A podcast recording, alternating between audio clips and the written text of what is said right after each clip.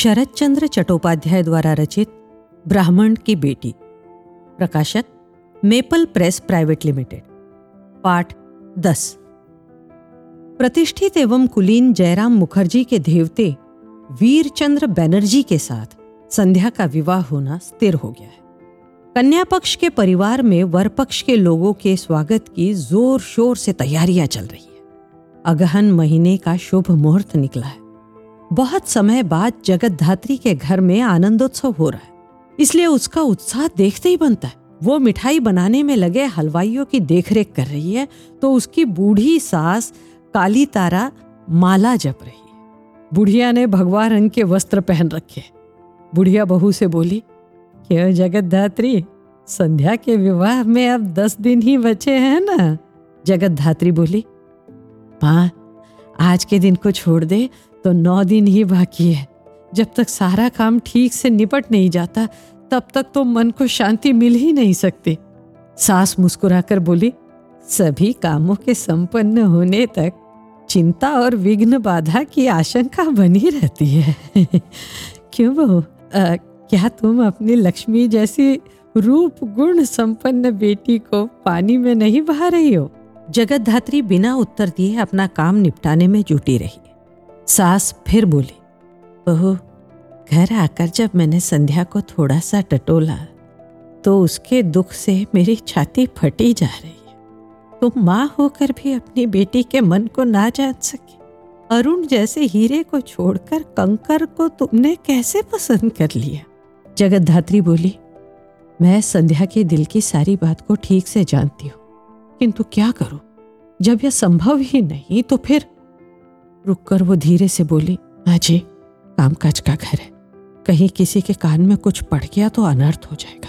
सास तो चुप हो गई, किंतु अपने ऊपर नियंत्रण ना कर पाती जगत धात्री बोली, माँ, ये बताओ, यदि मैं अरुण का पक्ष लेती तो क्या तुम्हारे लिए इस संबंध को स्वीकार करके अपने कुल को कलंकित करना संभव होता? क्या तुम इस संबंध को मान्यता देती? क्या तुम इस संबंध को मान्य करती? क्या तुम अपनी जाति की रक्षा को तत्पर ना होती? जगत धात्री सोचती थी कि यह सुनकर सास को सांप सूंघ जाएगा। किंतु सास बोली, बहू, तूने मुझसे कहा तो होता है। अरे, तुम उसे छोटी जाति का कहती हो। वो विद्या बुद्धि में उच्च ही नहीं, अपितु जाति की दृष्टि से भी श्रेष्ठ है। तुमने जिन दो स्त्रियों को छोटी जाति की होने के कारण अपने घर से भगा दिया उसने तो उन्हें आश्रय देकर अपनी महानता सिद्ध कर दी। ऐसे महापुरुष को भी तुम छोटी जाति का कहती हो। ये तो बड़ी विचित्र बात है।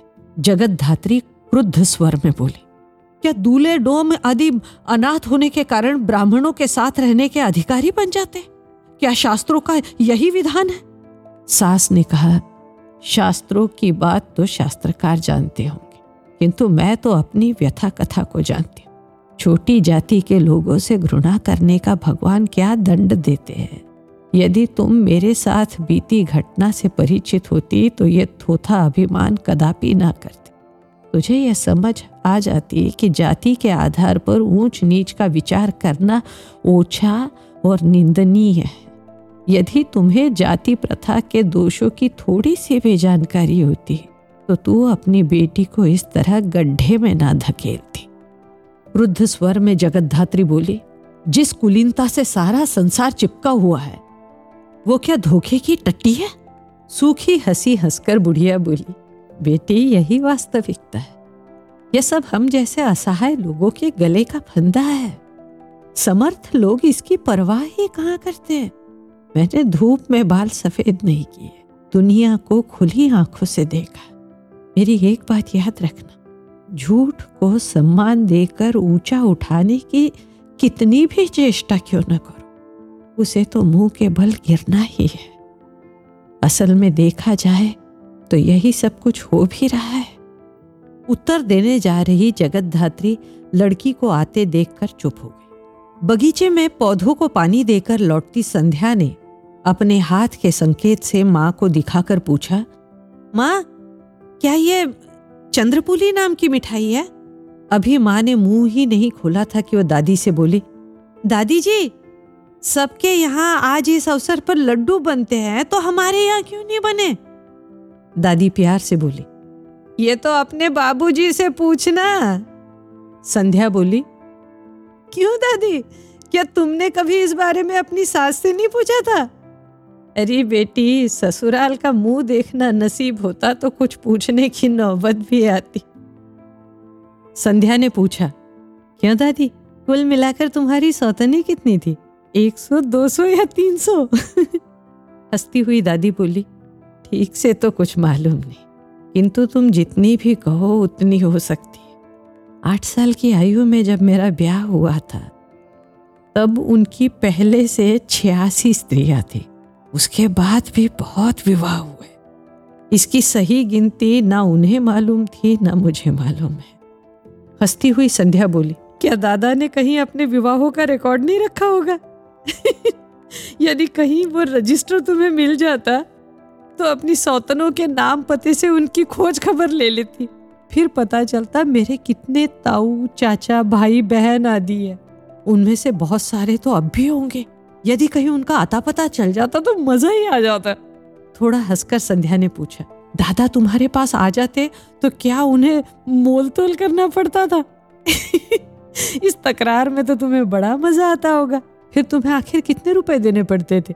जगत धात्री नाराज़ होकर बोली, बेटी, ये चुलबुल अपन छोड़ और ठाकुर जी की पूजा की तैयारी कर। दादी बोली, लोगों को सब मालूम है। परंतु फिर भी न जाने क्यों इस बुराई से पिंड नहीं छुड़ाते। जगत धात्री को यह सारी चर्चा शुरू से ही नापसंद थी। अब सास के रुख को देखकर वो बोली, तब की बातें और थी। मालूम नहीं कितना सच है, कितना झूठ।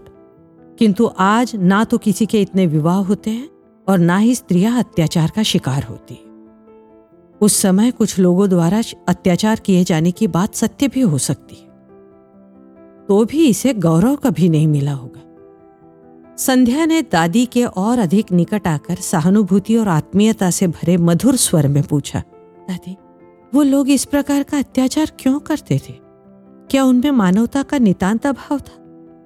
संध्या को अपनी छाती से चिपकाती हुई दादी गहरी और ठंडी सांस छोड़कर बोली, बेटी, एक रात का पति अपनी किस किस पत्नी के प्रति ममता, आत्मीयता और स्नेह दिखाएगा? अब तुम अपने संबंध में ही सोच कर देखो।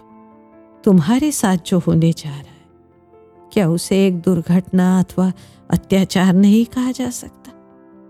ऊब गई जगत दात्री उठकर खड़ी हो गई और तीखी आवाज़ में बोली, तू बातें ही करती रहेगी तो ठाकुर जी की पूजा का काम मुझे ही निपटाना पड़ेगा। संध्या ने माँ के तमतमाते चेहरे को देखकर भी उठने की कोई चेष्टा नहीं की। वो बोली, दादी, इतने अधिक समय से प्रचलित और समाज द्वारा मान्यता प्राप्त किसी प्रथा को सहसा नष्ट होते देखकर क्या किसी को दुख नहीं होता?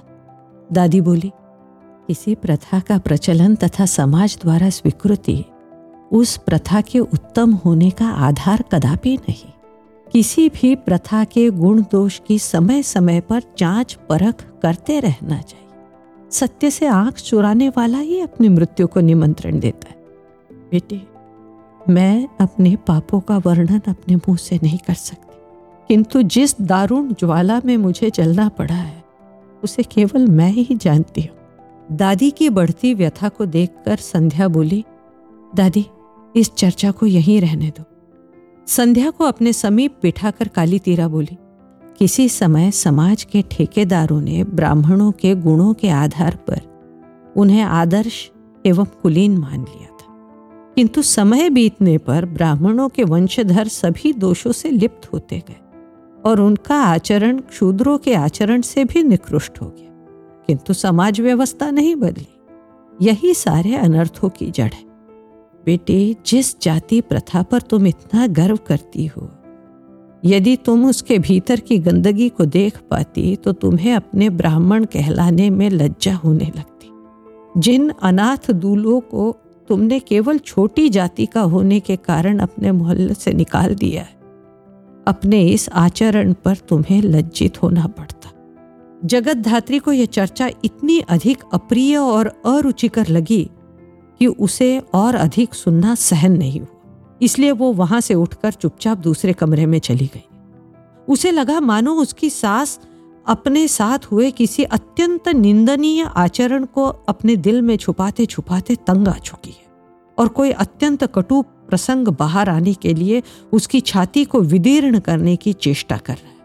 अचानक यह सोचकर वह व्यथित और चिंतित हो उठी कि कहीं उसके ससुर के बहुविवाहों के साथ उसका कोई गहरा संबंध तो नहीं है। कुछ देर चुप्पी के बाद संध्या ने पूछा, क्यों दादी? क्या हमारे हिंदू समाज में अनाचार बहुत गहरे घुस गया? और क्या इस समाज को छल, कपट, ढोंग और दिखावे ने एकदम खोखला कर दिया यह समाज बाहर से कैसा और भीतर से कैसा है? इसके दोहरे रूप को मेरे सिवाय और कौन इतनी अच्छी तरह से जानता होगा? कहती हुई दादी की आँखों से झरते हुए आँसू शाम के धुंधले में भी छिप नहीं सके। आंचल से अपनी आँखें पूछती, दादी बोली, बेटी, अब आजकल मेरी सोच के बारे में तुम क्या कुछ अनुमान लगा सकती हो? जाति भेद के नाम पर मनुष्य मनुष्य में अंतर करने की प्रवृत्ति, स्वार्थी और धूर्त मनुष्यों की देन है। इसमें भगवान को घसीटना मनुष्य की दूसरी बड़ी चालाकी और धूर्तता है। स्वार्थी मनुष्य एक दूसरे में भेदभाव की खाई को जितनी गहरी करता जाता है लड़ाई, झगड़े और ईर्ष्या, द्वेष की प्रवृत्तियाँ भी उसी स्तर पर गहरी जड़ जमाती जा रही इसीलिए समाज अनेक बुराइयों का अड्डा बनता जा रहा है। इसके बाद दादी और पोती चुप हो गई संध्या को यह तो स्पष्ट हो गया कि उसके दादा के बहु विवाहों के कारण दादी द्वारा भोगी किसी विषम वेदना की स्मृति आज भी उसे काफ़ी व्यथित किए हुए इसलिए दादी को और अधिक कुरेदना संध्या को अच्छा नहीं लगा। दादी बोली, बेटी, माँ को व्यर्थ में क्यों खिजाती हो? जाकर ठाकुर द्वारे का काम निपटा क्यों नहीं देती हो? संध्या बोली, दादी, चिंता मत करो, माँ अपने आप सब कर लेगी। कहकर वो दादी का हाथ पकड़कर उसे खींचती हुई बोली, दादी, तुम्हारे जमाने की बातों को सुनना बड़ा अच्छा लगता है। मेरे कमरे में चलकर कुछ और सुनाओ ना। कहती हुई दादी को अपने साथ कमरे में ले गए ऐसी ही इंटरेस्टिंग किताबें कुछ बेहतरीन आवाजों में। सुनिए सिर्फ़ ऑडियो पिटारा पर। ऑडियो पिटारा सुनना ज़रूरी है।